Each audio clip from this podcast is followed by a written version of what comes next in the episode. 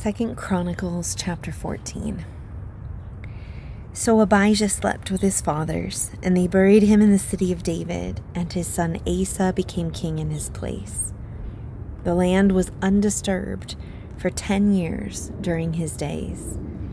Asa did good and right in the sight of the Lord his God, for he removed the foreign altars and the high places, tore down the sacred pillars, cut down the Asherim, and commanded Judah to seek the Lord God of their fathers, and to observe the law and the commandment. He also removed the high places and the incense altars from all the cities of Judah, and the kingdom was undisturbed under him. He built fortified cities in Judah, since the land was undisturbed, and there was no one at war with him during those years, because the Lord had given him rest.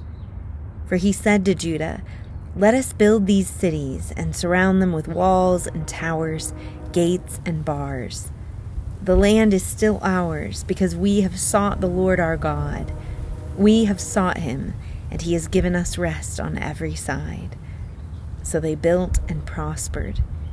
Now Asa had an army of 300,000 from Judah, bearing large shields and spears, and 280,000 from Benjamin, bearing shields and wielding bows. All of them were valiant warriors.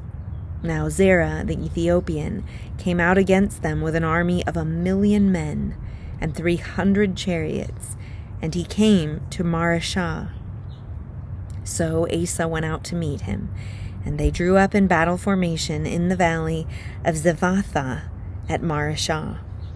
Then Asa called to the Lord his God and said, Lord, there is no one besides you to help in the battle between the powerful and those who have no strength. So help us, O Lord our God, for we trust in you, and in your name we have come against this multitude.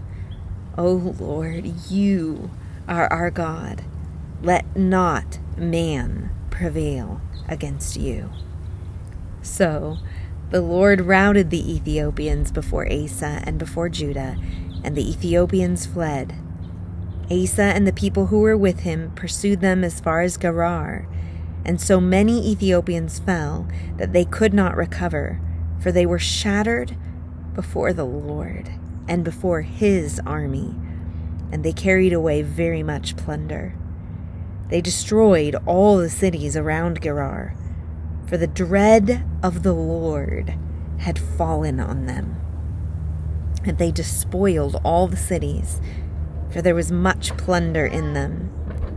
They also struck down those who owned livestock, and they carried away large numbers of sheep and camels then they returned to Jerusalem.